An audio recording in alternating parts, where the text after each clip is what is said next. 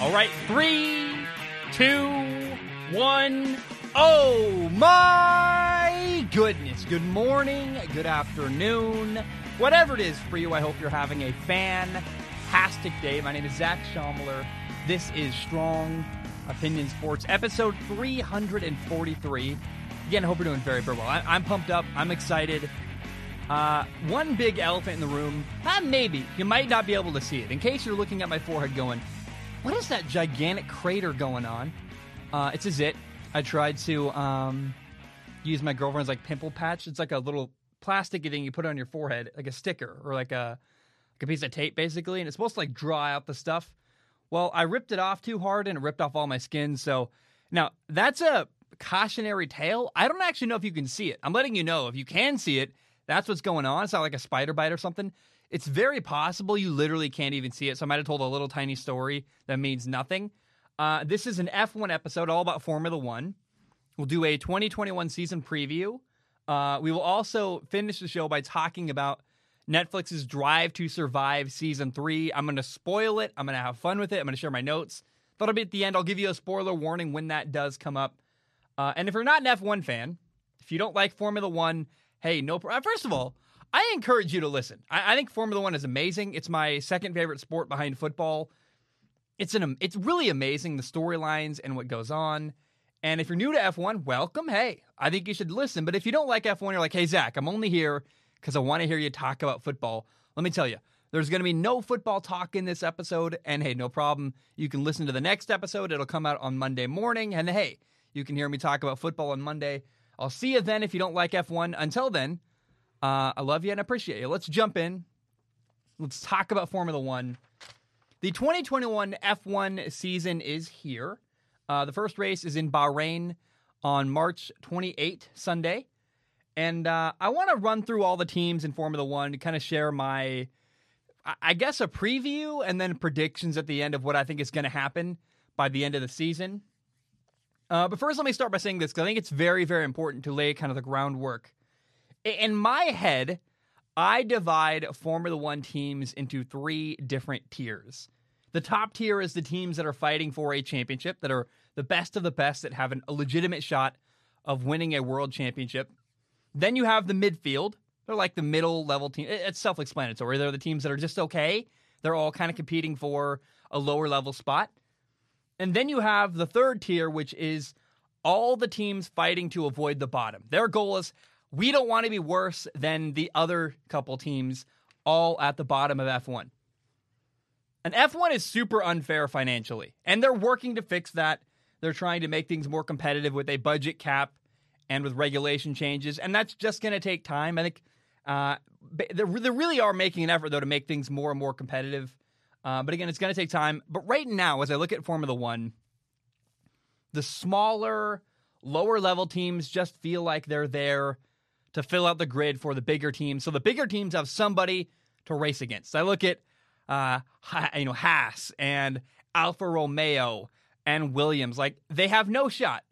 They're there so that Mercedes has somebody to race against, and that's all. That's really how I look at it, and that's okay. I I think in spite of all that, you can still find a ton of little battles throughout each tier. In the top tier, in the midfield, in the bottom tier.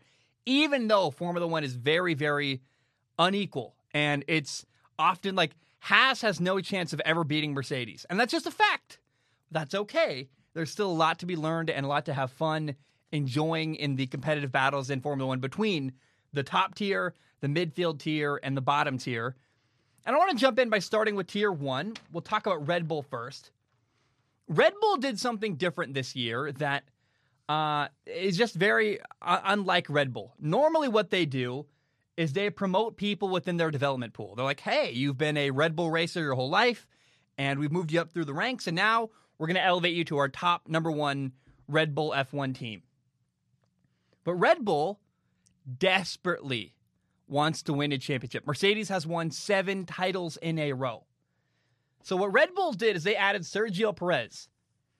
Last year he drove for Racing Point. They said, you know what, Sergio, you don't have a drive. We need somebody who can elevate our team and give Max Verstappen a true co host, a true uh, number two driver to help him compete with Mercedes. And so, for the, for the first time in a long time, Red Bull has a not only one, but two legitimate drivers that can actually challenge Mercedes and be pushing for podiums, race in and race out. And I I find that very, very exciting. Red Bull, they got Max Verstappen. He's a star. He's one of the most talented drivers in all of Formula One. But by adding Sergio Perez, again, I can't say this enough. Red Bull finally has a driver's lineup that can actually make a push and challenge Mercedes. Max has been great. But for the past two years, there's been no second driver. Every year, it's Valtteri Bottas and Lewis Hamilton and Max Verstappen all the top, and then nobody that can come from behind and help Max push Mercedes. They finally have a guy, Sergio Perez, Checo Perez, I think, who can help them challenge Mercedes.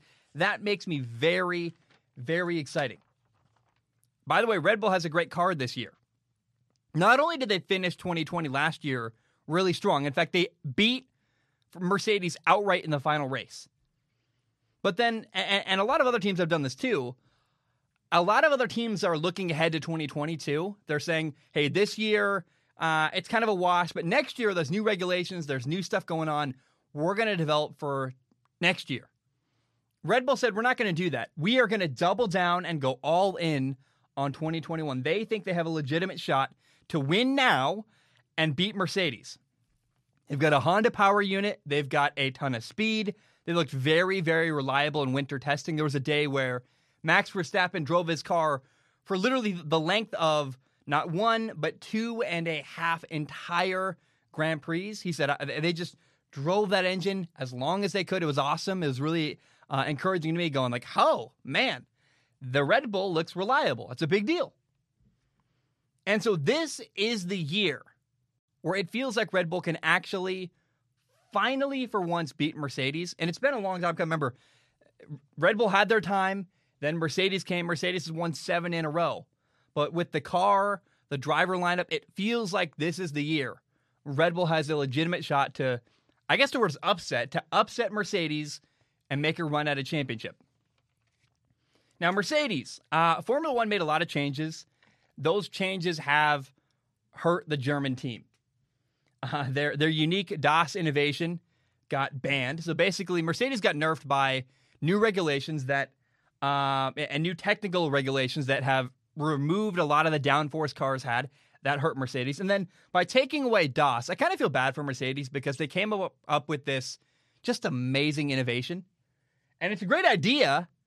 The problem is basically none of the other teams could develop it.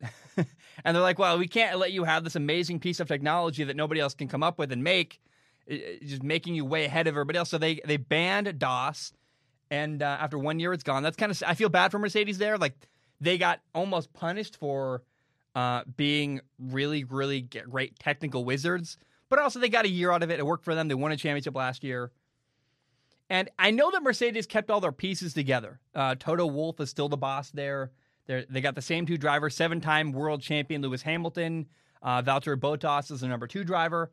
However, because of the new regulations, because of no DAS, because of, uh, frankly, a lot of other little problems. So you watch the, the winter testing. I saw Lewis Hamilton spin out a number of times and go, ooh, that's not great. So Mercedes looks weaker than they have in a long, long time.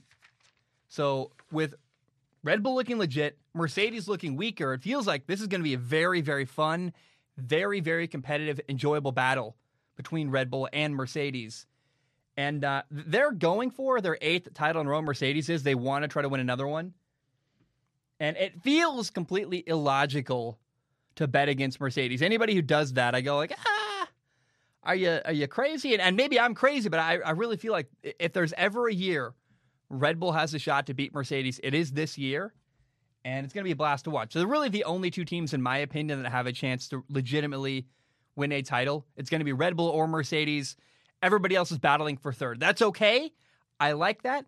Uh, and I, I frankly cannot wait to see can Red Bull actually grab the crown from Mercedes and, and get themselves a world championship? I think it'd be awesome. I cannot wait to see it.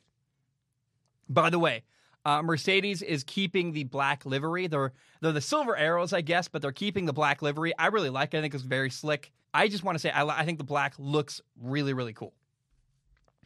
Now, as we move to the midfield, uh, the conversation becomes about third place. Who can get third in the Formula One Constructors Championship? Let's start with McLaren. They got third last year. Uh, their young driver, Lando Norris, is entering his third season. And in my opinion, because of that, it's time to start raising expectations. Lando Norris is looked at as a guy who has championship potential. They go, you know, Lando Norris is a guy who we think could be a future face of Formula One. He's already pretty close just based on he's really popular. People love him on the internet.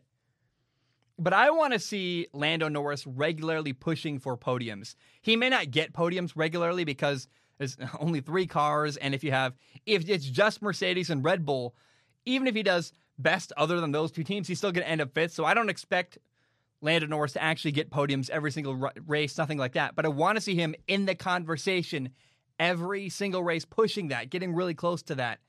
Um, and I, I, I want that to happen. Now, McLaren also added Daniel Ricciardo, who, in my opinion, I like Carlos Sainz a lot. Daniel Ricciardo is an upgrade for McLaren. McLaren's got a better car this year. Uh, Daniel Ricciardo is experienced. He is talented. He's won seven F1 races. He's podiumed 31 times in Formula One. Again, he's an upgrade for McLaren. So McLaren, they got a great car. They got two good drivers. I feel very, very positive about McLaren. Uh, they took advantage of some regulations with their car design.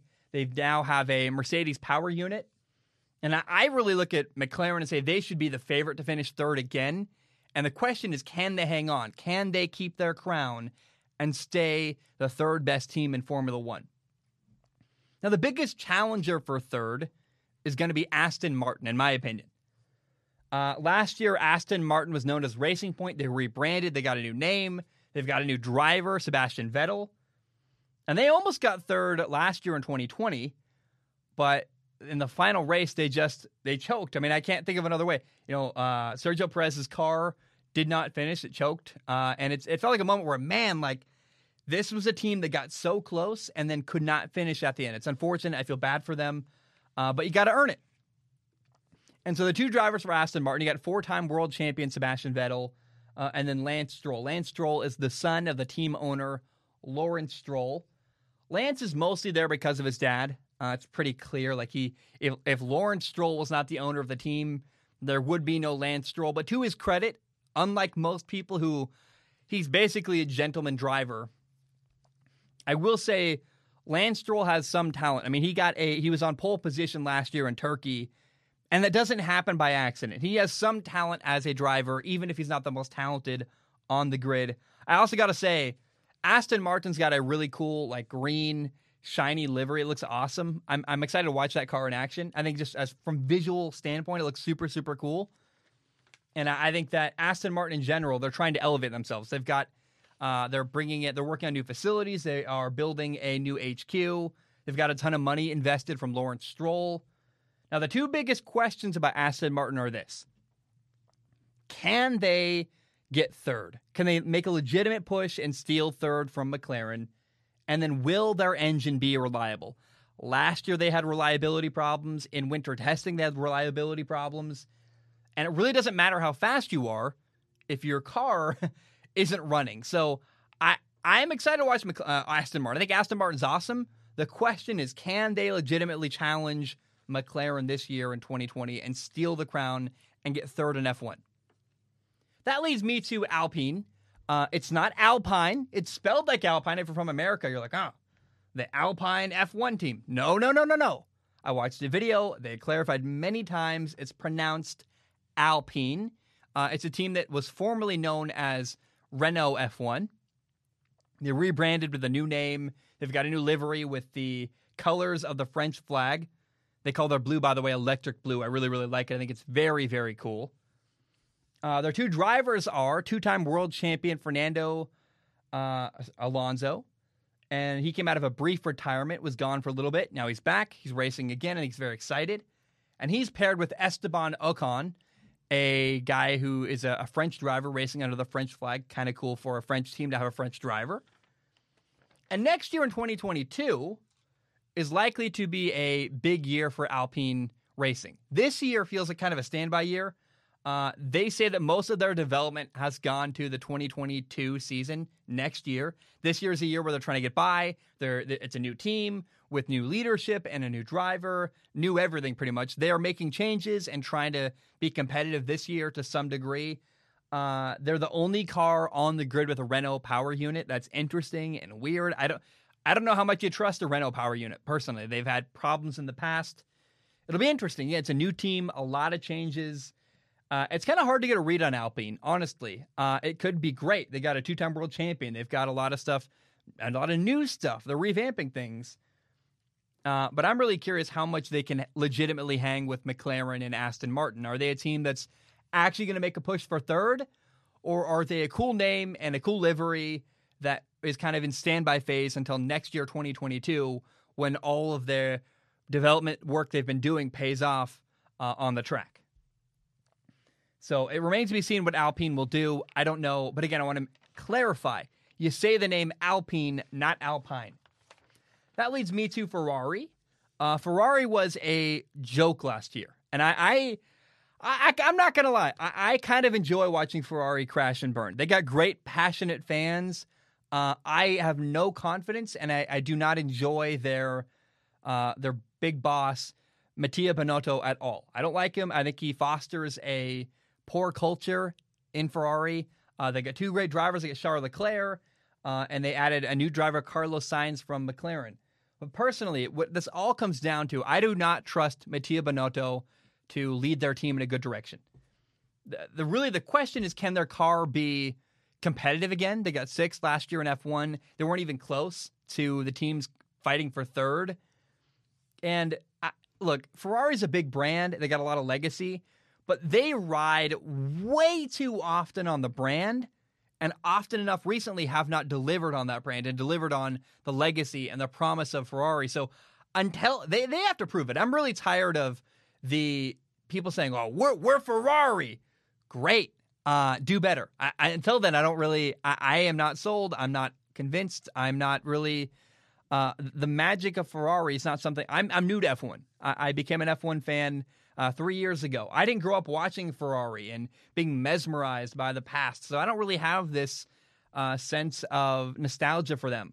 So personally, I go, I'm not impressed. I've been watching for three years. You've been very average. You were horrible last year, and uh, we'll see if they can legitimately challenge for third place next year in the 2020. I guess this year in the 2021 F1 season. Keep your eye on Ferrari. How about AlphaTauri? They're at the bottom of the midfield teams. Uh, they're not really a team fighting for third. I think, if anything, the fun storyline for Alpha AlphaTauri is can their team uh, be better than Ferrari? Both of them are Italian teams. It'd be kind of cool if Alpha AlphaTauri, the underdog, forgotten team, ended up being better than the big time brand in Italy, Ferrari. Now, it's not really their fault that they're a midfield team. AlphaTauri is Red Bull's number two team. They are a development team where, you know, they do not get the same resources that Red Bull's number one team gets. Their drivers are rookie from Formula Two, Yuki Tsunoda, and Pierre Gasly. Pierre Gasly's awesome. He's got a really cool story where uh, two years ago, mid-season in 2019, he got demoted from the regular Red Bull F1 team down to AlphaTauri. Uh, then his friend died in a crash, and so he's been through a lot, had a lot of adversity. And uh, last year at 2020, Pierre Gasly had a great year. He even won a race. So for him to win a race, uh, won, he won at Monza in Italy with a midfield team. I thought that was pretty impressive. And I like the story arc for Pierre Gasly. He's a guy who's fought through a lot. And uh, I think the adversity he's been through has challenged him, has been really hard for him, but it's made him a better driver. And I am curious whether or not Pierre Gasly can keep it going. Can he continue the success he's had? And uh, or I guess really the question is, was twenty was twenty twenty a fluke? Twenty twenty was a great year for Pierre Gasly. Is he going to keep it up, or is he going to revert back to what he was in twenty nineteen, where he faltered and did not look confident and had a lot of problems? I don't think he will. I think Pierre Gasly is going to be awesome because he's built himself a lot of confidence. He now has the courage and the belief in himself. It's one thing to believe you can do it; it's another thing to know you can do it. Pierre Gasly knows he can succeed now, and uh, I'm really excited to watch him in 2021 this year uh, to see what he can do. So, will Alpha Tauri compete with and beat Ferrari? I would love to see that. And then will Pierre Gasly be really competitive and really interesting? By the way, Yuki Tsunoda, uh, the rookie driver out of F2, he is a guy who showed a lot of pace in winter testing. People respected what he could do on the track. So he, I think, is probably an upgrade over Daniel Kvyat from uh, Russia last year. Uh, Daniel Kvyat, by the way, I think is the Alpine or the Alpine, excuse me, reserve driver. So I, Alpha Tauri, it's all about Pierre Gasly. What can Yuki Tsunoda do? He's interesting. It'll be fun to watch him grow and maybe maybe potentially challenge Pierre Gasly. And then can Alpha Tauri find a way to be more competitive and better than Ferrari? We only have three teams left. We're now into the bottom tier of Formula One. And we drink some water real quick. Then we'll start with Haas, the American F1 team. I think it's pretty clear that Haas is easily the worst team in Formula One right now.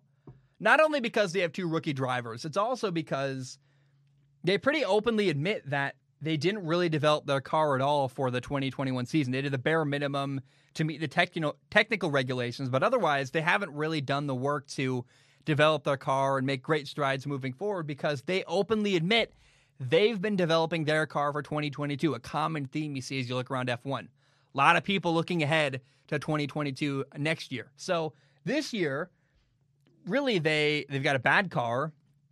Uh, Haas had to make some driver changes. I mean, this is how bad Haas is right now, and it's really not their fault. I feel kind of bad for uh, Gunther Steiner, the team principal. He's a guy juggling a lot, probably way overworked, doing way too many roles than he should be doing. They're a small team that I think, frankly, has a, a non-committal owner, Gene Haas, who doesn't seem to want to really put up the money it would take to make them a good competitive team. I often wonder why is Haas even in F1 because uh, they they just aren't. It's like they're not really trying to go farther. They don't have a lot of money. It's it's a weird, confusing thing. I don't really ever understand what Haas is doing.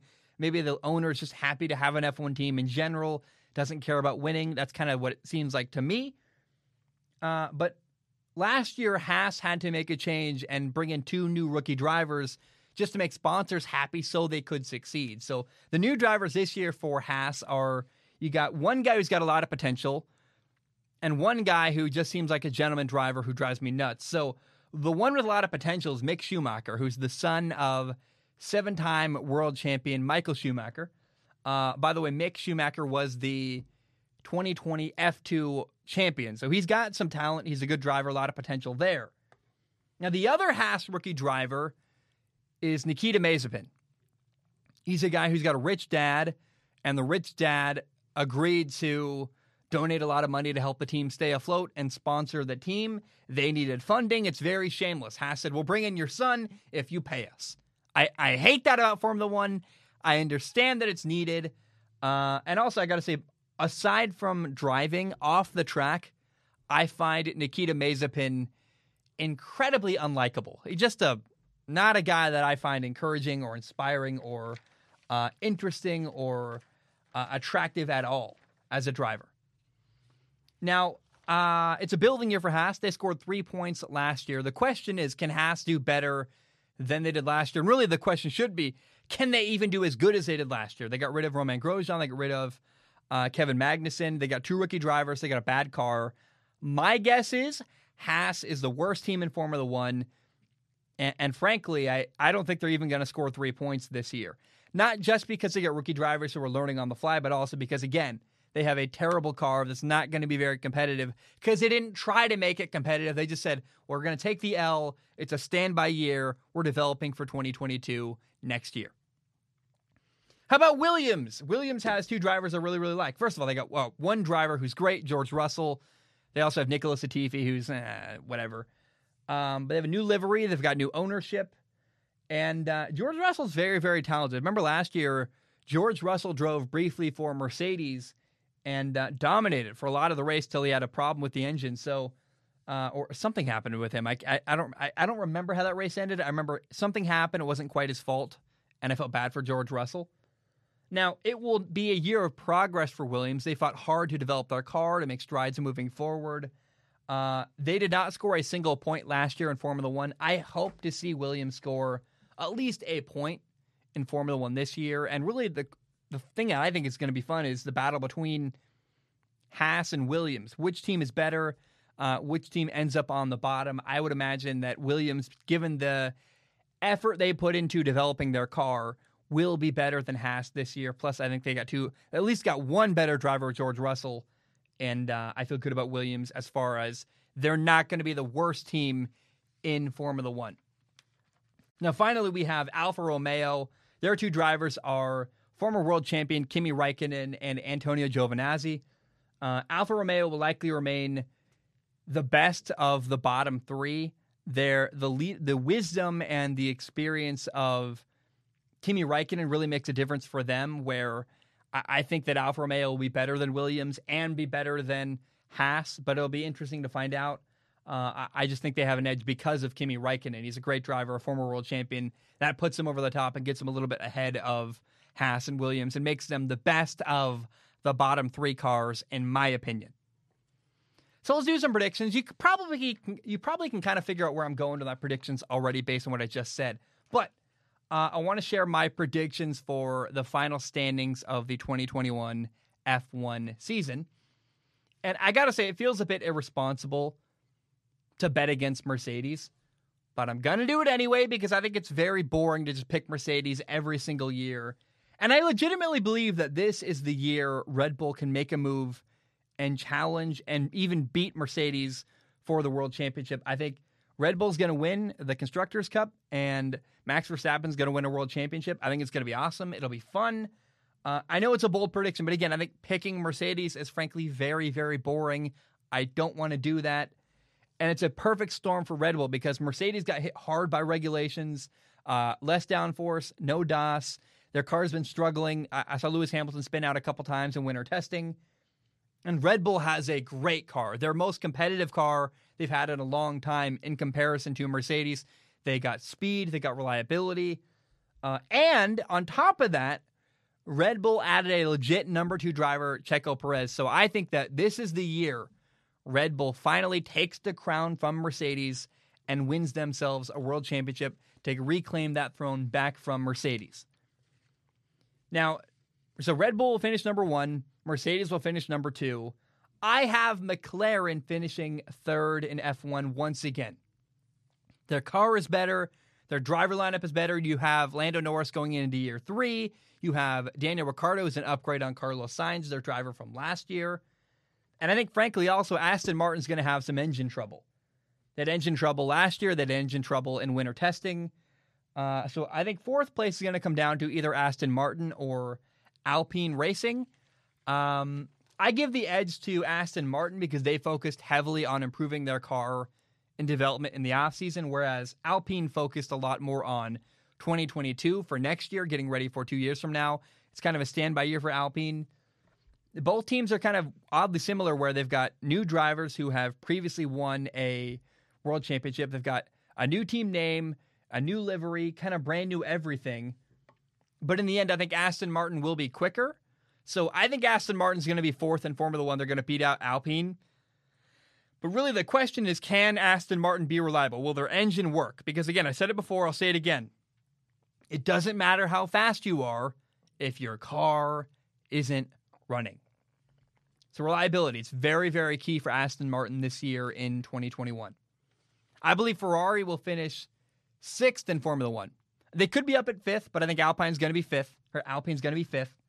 Uh, they might outperform Alpine. Ferrari might outperform Alpine. But the reality is, I have no confidence in Ferrari's leader, Mattia Binotto. They've got a good driver lineup. I love Charles Leclerc. I like uh, Carlos Sainz a lot. I think he's underrated. But I don't believe in the Ferrari current culture in their team, building the car, the way they communicate. You can have good drivers in a bad car. We've seen that before. George Russell's a, an example of a guy with who's a great driver and a horrible Williams car. So I don't really care how good your driver lineup is if your car isn't any good and the way they communicate, the way they handle stuff. I just have no confidence in the way things are run at Ferrari. I think they're going to end up sixth in Formula One this year in 2021. Number seven will be Alpha Tauri. Uh, they're here because of Yuki Tsunoda. I know that's harsh. That's not fair, but it's true. He's a rookie. And when you look at the driver lineups for all the teams I've picked ahead of Alpha Tauri, they're just better than you can possibly expect from a rookie driver Yuki Tsunoda. Even though I like Pierre Gasly, Pierre Gasly is going to be interesting and exciting. Uh, and I got to say, I would love to watch Alpha Tauri beat out their in-country rival. They're not really rivals, but I think it'd be cool if they became rivals. With I want to see Alpha Tauri beat Ferrari last year. They lost to them. Uh, Alpha Tauri got seventh, Ferrari got sixth. I would like to see that swapped and have Alpha Tauri beat Ferrari. I didn't predict that because I don't have confidence that can happen, but I would really enjoy watching that, seeing Alpha Tauri beat Ferrari this year in twenty in uh, in Formula One. Number eight will be Alfa Romeo. Kimi Raikkonen's experience will help them and catapult them beyond Williams and Haas.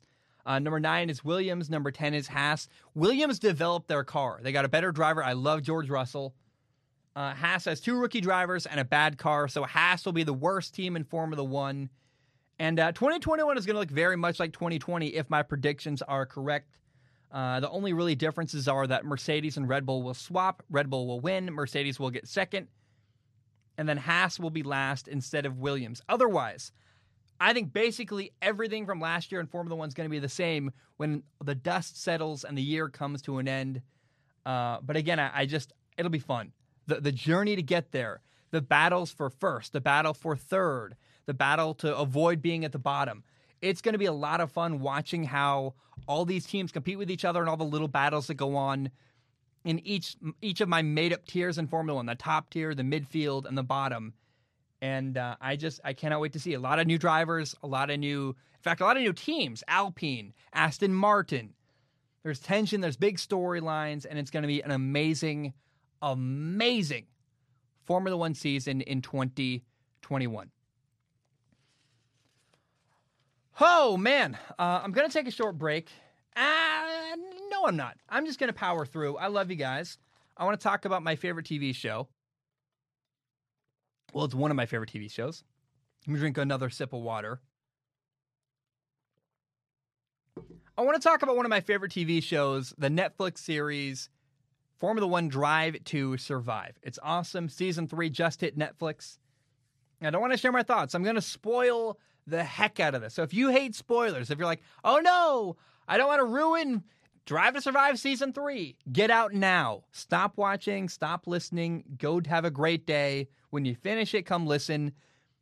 Honestly, though, it's kind of illogical to be worried about getting spoilers in Drive to Survive because really all they do is recap the Formula One season. So if you've been watching Formula One, you already know what's going to happen. But in case you don't or whatever, you're worried about some kind of spoilers and you haven't watched it, there's my warning. I've given it to you. Let's move on with our day. Let's start with episode one.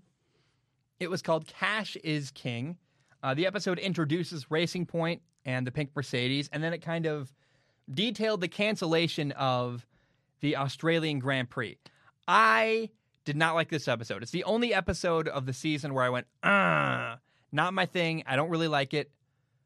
Uh, and for me, it was kind of just I got PTSD. I'm like, I don't really post traumatic stress disorder. If you've never heard of that before, I don't know if that's a thing in Europe. I, I, have never been to Europe. I don't know. I don't know if that's a saying. I don't know if people know what that is. I have no idea. You probably do, but I don't want to take a flyer and have people go like, "What is PTSD?" I don't know. Uh, you guys say things like bugger and things that words I, I just we don't use in America. So doing my best. Um, it was my least favorite part of the season, though, episode one, because it what it did was it got me to relive COVID, and I don't want to relive the COVID outbreak. I don't want to relive uh, the news and learning we need to wear masks everywhere. And I just I didn't enjoy that. I didn't really like seeing it again. I could probably go the rest of my life without watching another documentary about the COVID nineteen outbreak. So I'm I'm good there. And I remember it's pretty interesting. I remember when the Australian Grand Prix got canceled. I was annoyed. I was upset. And uh, I, I will say that they did really need to pause the season. Knowing what I know now, Formula One had to take a step back because they really needed to look and go, hmm, how do we move forward with new regulations and new uh, new strategies in place to keep everybody safe? And they just they had to take that pause. I just remember being frustrated about it at the time, going like, ah, I want my Formula One. So um, yeah, another takeaway from this episode, by the way, episode one, the thing that I, I could not stop thinking, I was watching with my girl, with my my fiance, we just got engaged, and uh, I just kept saying, we're like, man, Lawrence Stroll looks like a villain. He's got those dark jet black eyebrows, the white hair, this kind of brooding face. Like I, he looks like Scar from Lion King or something. So uh, I, just Lawrence Stroll looks like a villain from a. It looks like he reminds me of like Kingpin from Spider Man, something like that, where you're just like, huh, that guy looks like a villain for sure in Formula One. Episode two is called Back on the Track. It uh, showed the relationship between Red Bull team principal Christian Horner and the Mercedes boss Toto Wolff. Uh, they respect each other, but they also compete very, very hard. Christian Horner loves to uh, protest everything Mercedes does. He's always trying to find every way he can to disrupt the Mercedes F1 team. And I love when Toto Wolff just kind of came out and said, you know, we focus on ourselves. We don't look left and right. Here at Mercedes, we do our talking on the track. I was like, ah, some tea. Toto Wolff was annoyed. And I, I really like Toto Wolff's kind of take on the the whole racing point pink Mercedes thing. He's like, it's nonsense. It shouldn't happen. It shouldn't be a big deal. I tend to agree with Toto Wolff there. Uh, and I really think it's funny that Mercedes is so dominant. They don't need a nickel and dime small victories and worry about what you're doing, this and that. They're like, we're just going to drive our car really fast. We're dominant enough. We can kind of sit back and rest on our laurels. And uh, it's funny that that strategy works so well for them. They don't need to get caught up in the drama you know, protesting tiny little things here and there. So I think it's just interesting. Also, I was very annoyed at Lewis Hamilton. Uh, there's a moment where he turned in on Alex Albon. Alex Albon was in position to get a podium spot, and uh, Lewis got a penalty for turning on, uh, you know, turning into Alex Albon. But it didn't. It's too late. It's too little, too late. Where yeah, Lewis got penalized. But what about the penalty that Alex Albon got? It cost him a podium, and eventually that, you know, not getting a podium there, the way things played out, that might have cost him his job. So I just, I, I find it really frustrating. Lewis Hamilton is obviously the best driver uh, in Formula One, at least based on what his success and what he's done. I just have moments of Lewis where I go like, mm, man, I, I get you're doing what you got to do to win and succeed, but it feels dirty. You know, episode three was called Nobody's Fool. It's very, uh, not that eventful, but it really started in Finland and it highlighted the difference between how Mercedes treats their drivers. Lewis Hamilton is the clear number one, you know, the, the savior, the beloved child of Mercedes, and uh, they just don't care as much about Valtteri Bottas, their second number two driver. Uh, so, you know, he's not their second number two driver; he's their number two driver to Lewis Hamilton, and uh, it's a, it's a struggle for Valtteri because he knows he's not wanted and knows he's not loved and treated the same way Lewis Hamilton is, and that's got to be a toll on him, really. And I, I wonder how long Valtteri Bottas will stay there, uh, how many more years, because he's he's winning. It's very successful for him. He's doing great financially and on the track, and he's fulfilling the duty to his team where they keep winning championships partially because of his contribution. But it's also like, man, I I don't know how much you could handle that favoritism and, and be on the losing side of that favoritism and still be like feeling good about yourself. I it's just got to be tough. And at some point, I would imagine that Mercedes is going to say we're going to make a move for our more interesting, more exciting driver, George Russell, rather than a known quantity, Valtteri Bottas. I'm just curious, how much longer does Valtteri Bottas hang around at Mercedes moving forward? We'll find out someday, and uh, keep your eye on that as the years go on. Episode one is called "Let's Talk About Ferrari." Uh, it showed the really bad relationship between Sebastian Vettel and the team. And uh, Ferrari's very controlling. You know, the best moment in this episode is when Seb, it, it, Seb and Charles Leclerc are in a meeting, uh, or I guess a press conference, and Charles Leclerc is asked about why he canceled the launch of his clothing brand. And he gives some very good PR answer, like, ah, it's on hold. Like, uh, we'll shelve it for another day. And because Seb is getting fired and doesn't care, he goes, Oh, here's the truth. We got a sponsor, a clothing sponsor, Puma. And uh, Ferrari shut that down. They did not allow Charles Leclerc to move forward with the clothing brand. And, uh, you know, they, they wouldn't let him interfere with their, their own clothing sponsor. And it's just funny, like, it's a moment of Seb showing how miserable he is, how much he doesn't really care about the repercussions, and how he's just annoyed and fed up with dealing with Ferrari. And I think Ferrari's PR and their brand management, their constant way they're managing their brand and controlling the narrative all the time, it's annoying. They're so worried about their image, and Ferrari is so, so clearly very corporate. I find it very frustrating. And then you look at well the way that things went down in 2019, where uh, you know Ferrari totally cheated. Ferrari got in trouble. There was an investigation, and they made a deal with the FIA, the governing body of Formula One, to they they, they got a settlement, you know, agreed to to keep it quiet. It's very obvious. Ferrari cheated in 2019. Something happened. Ever since that moment, they've been slow, and their engines had a lot of problems and trouble. And the annoyingly obvious cheating, the corporate nature of them, I find Ferrari, because of all that, very, very unlikable. And then on top of that, I don't like Mattia Binotto at all. So I just, I really, really don't like Ferrari. I just find them so, so unlikable every time I watch anything to do with Ferrari. Now, by the way, there's a weird moment in this episode where Charles Leclerc introduced himself as Charles Leclerc. Charles Leclerc with a hard C at the end and the Charles name. I'm like, huh, we all call him Charles Leclerc. I've heard everybody call every time I've ever watched Formula One, despite how his name is spelled, people call him Charles Leclerc. And I go, huh, he wouldn't get his own name wrong. Why did he introduce himself as Charles Leclerc? I don't know. Was he screwing us? I, I, I really don't understand. Um, and it just, if anyone has any insight, why did Charles, why did Charles Leclerc introduce himself as Charles Leclerc? Am I missing something? I, I'm a dumb American. I'm doing my very best, and I just feel I'm I'm in over my head with that one. It, it's a it's a French name that I, I just frankly I, I don't know what the right way to pronounce it is. I, I I thought I did, and then I heard him say his own name and went, huh.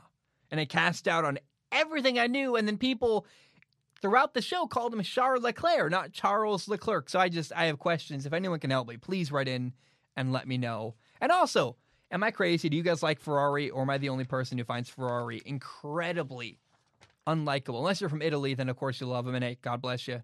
No worry, I don't blame you at all. It's your lo- your local loyal team that you local team you should be loyal to, and uh, I just I get it. Now, episode five is called "The End of the Affair." It's about Daniel Ricciardo leaving Renault, and Daniel has a very honest, real moment where he talks about how uh, he said, "I'm 31 years old." I can't afford to chance another season. And he felt like McLaren was in a better spot than Renault, so he left Renault. And it, it really is sad because it kind of dismantled Renault. It, you know, Cyril lost his job. They rebranded their whole team. How much of that is because Daniel Ricciardo left? I don't know. Uh, but I, it's just interesting that he bailed on McLaren. But unfortunately, he probably made the right move. McLaren's in a great spot, and uh, Daniel Ricciardo fits very, very well with McLaren in 2021. I can't wait to watch them compete and see what they do together and if they can get third again in Formula One. Uh, then on the Racing Point decision, it reminded me how how I felt at the time. This happened in the same episode, episode five. The, the decision was made to uh, take away 15 points from Racing Point because of their uh, brake ducts, which is you know the pink Mercedes. They copied Mercedes, yada yada. And it's really odd because if the parts they used were illegal, they should have lost all their points and said anything you earned with these these parts are just outlawed and bad, so all your points are taken away. And if the brake ducts were fine, there should have been no penalty at all, saying like, look, they're they're totally legal, whatever. Well, the ruling was kind of weird and uh, very flawed because they said, well, the brake ducts are fine, you can keep using them, but we're going to take away 15 points from your total for the season. It's like, huh. And here's what I felt at the time. I still feel this way after watching it back. The reason to me why the FIA decided to take 15 points away from Racing Point is to send a message to people hey, they did nothing wrong technically, like on paper, but we don't like copying. We want to do everything we can to discourage teams from copying in the future. So we're going to penalize you, even though technically you did nothing wrong. What you did wrong is you broke this unwritten code of, hey, don't copy other teams word for word. You have to d- design your own thing. And even though you say you did, we don't really quite buy it. And just know nothing that looks like copying can be allowed and tolerated in Formula One. So that's why they had this flawed, confusing ruling because the reality is they couldn't find any legit reason to penalize them. They were just doing it as a warning to any other F1 teams watching and thought, oh, what Racing Point did was a good idea. We should do that too next year. No, no, no. If you do that, the FIA will come after you the same way they penalized Racing Point. Episode six, it's called The Comeback Kid. It's an amazing episode. It's all about how Pierre Gasly won at Monza in Italy, by the way, where his team is actually, you know, from Alpha Tauri. It's so compelling because, you know, Pierre Gasly got demoted in the middle of 2019. Then his friend died in a car crash uh, driving for, I believe, F2 or F3, one of the, the lower levels, and uh, made him a better driver. Unfortunately, all that um, all that turmoil, all of that adversity was really awful, but it made him a better driver because it gave him a chip on his shoulder. And uh, it it makes me root for Pierre to watch him go through the trials he's been through, the rejection, the friend dying, the uh, demotion, and uh, the live reaction with Pierre Gasly, so happy and elated, driving across the the checkered flag in Monza, and uh, you know saying, "I love you guys so much. Thank you so much for all the help." You know, to his engineers, it just it made me want to cry watching it live. It's so amazing and uh, I really, really like Pierre Gasly. He's an ultimately just incredibly likable dude, and I find myself rooting for him as much as I possibly can. Episode seven is called Gunther's Choice, and uh, it made me feel very, very bad for Gunther Steiner, the uh, Haas team principal. The dude is given so little to work with. I think he's got kind of a crappy owner. He's juggling everything. You know, he's winning sponsors. He's really doing more than a guy with his job title should be asked to do. He's got a ton of employees to take care of, making sure everything stays together financially. He's running the team entirely by himself. And, Gene Haas is kind of a an owner that's an absentee owner. I don't. I, I often understand. Like, I, I really wonder why does Gene Haas have an F one team at all? What is his goal? Uh, what's going on here? Why does he not want to give more money to his team? Is he broke? Does he not have enough money to do that? I, I just often look at Gene Haas and I go like, it's a weird like toy for you to have. You're not really seeming to want to win more races. You're seemingly happy being at the bottom of F1, but you're happy to beat it. Like you're glad you have an F1 team. I just I fundamentally often look at Gene Haas and what they're doing with uh, the team and go like I, I just don't understand at all. And so I feel bad for Gunter Steiner. He's got a really really tough job. Episode eight is called No Regrets. It's uh, about Carlos Sainz leaving McLaren for Ferrari. Uh, he's joining this big brand. It's got, you know, Ferrari's got great name recognition. But unfortunately, as far as performance, he's leaving the better team McLaren to go to Ferrari. It's actually kind of a step down because McLaren has got a more competitive car than Ferrari. It's a bit odd to celebrate like you're happy you're going to go to a big brand and a big fan base, and it's probably good for your social media, yada, yada. But as far as winning races, I'd go like, man, McLaren is the better team. So I guess it's really just Carlos Sainz recognizing I'm never going to win a world championship. It's not about that. I just need to now enjoy my life, work for a good team that I always grew up dreaming of racing for. So I get that there, but it just feels like a, a backwards move for him to go from McLaren backwards to Ferrari. If that makes any sense. I also learned in episode eight that Tifosi is the name of Ferrari fans. I'd, I'd never heard of that before. It's kind of interesting, kind of cool. If you ever hear the word Tifosi, it, it's a it's the name of the fans uh, of Ferrari.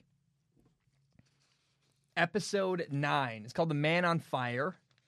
Uh, it's all about Romain Grosjean's crash uh, at uh, Bahrain, and uh, man, uh, that crash, him getting out of the flames, it's always going to be something that is crazy to watch. I've seen that so many times, and yet watching it live on the show, or not live, but watching it you know happen again on the show watching the flames and him get out it's it's horrifying it really is truly just a terrifying thought this guy climbing out of a ball of flames and the car broke in half and toto wolff is like that shouldn't happen to f1 cars and the way they edited everything uh, the editing of the episode was so great building tension if you didn't know that romain Grosjean did survive the crash, you wouldn't have known by the way they were watching. It would have been on the edge of your seat going like, what's going to happen to this guy? Did he live? Did he not? Great editing, great storytelling there. And I remember watching the Romain Grosjean crash and at the time thinking like, man, this is going to be a really, really interesting episode of Drive to Survive. So it was. It was uh, very, very compelling and kind of sad and kind of horrifying. So, yeah. Uh, now, uh, I I just by the way, as the episode ends in episode nine, uh, the Man on Fire, you watch you see Sergio Perez win a race in Formula One, and it's a race he did not think he was going to win. It's, in fact, it's a race that it, it, he he was thinking it's my second to last race ever in Formula One. He had no team moving forward in in 2021, so I thought it was super cool. He won a race with his future so uncertain, kind of like saying, "Hey, I deserve to be in Formula One. Here's why." Uh, it makes me like Checo a lot. I really think he's good for Red Bull, and I I want to watch what Checo can do with Red Bull in 2021. Can they, in fact, challenge Mercedes? Uh, episode 10 wrapped everything up. Really, there's not a lot going on in episode 10 I thought was compelling or interesting. The number one takeaway I had was this I was watching with my girlfriend, or my fiance. We're I keep forgetting, like, I'm engaged now. I still want to call her my girlfriend, even though she's my fiance. Uh, there's this shot of Nikita Mazepin next to his dad. And I was laughing with my, my fiance Liz, going like, I can't, it really does look like that. Nikita Mazepin next to his dad looks exactly like Draco Malfoy with his father Lucius Malfoy from Harry Potter. They look like villains. They're like, ugh. Those are not the most appealing heroic dudes I've ever seen in my life. They look like villains, straight up. And uh, I guess all in all, season three of Formula One Drive to Survive, it was awesome. It was fun. And uh, I think the show is incredibly good for the sport, the growth of the sport, getting Formula One in front of people that might not have ever heard of or watched it before. That's really how I came to know about Formula One. So, um, I love I love Drive to Survive. I think it's great. It's a good show.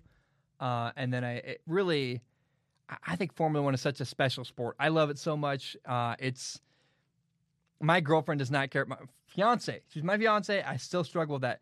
She couldn't care less about sports. She loves Formula One. It's got a special appeal that is really, really unique and really, really fun to watch. And uh, I, I just I love Formula One. It's my second favorite sport in the world, and it's so so good.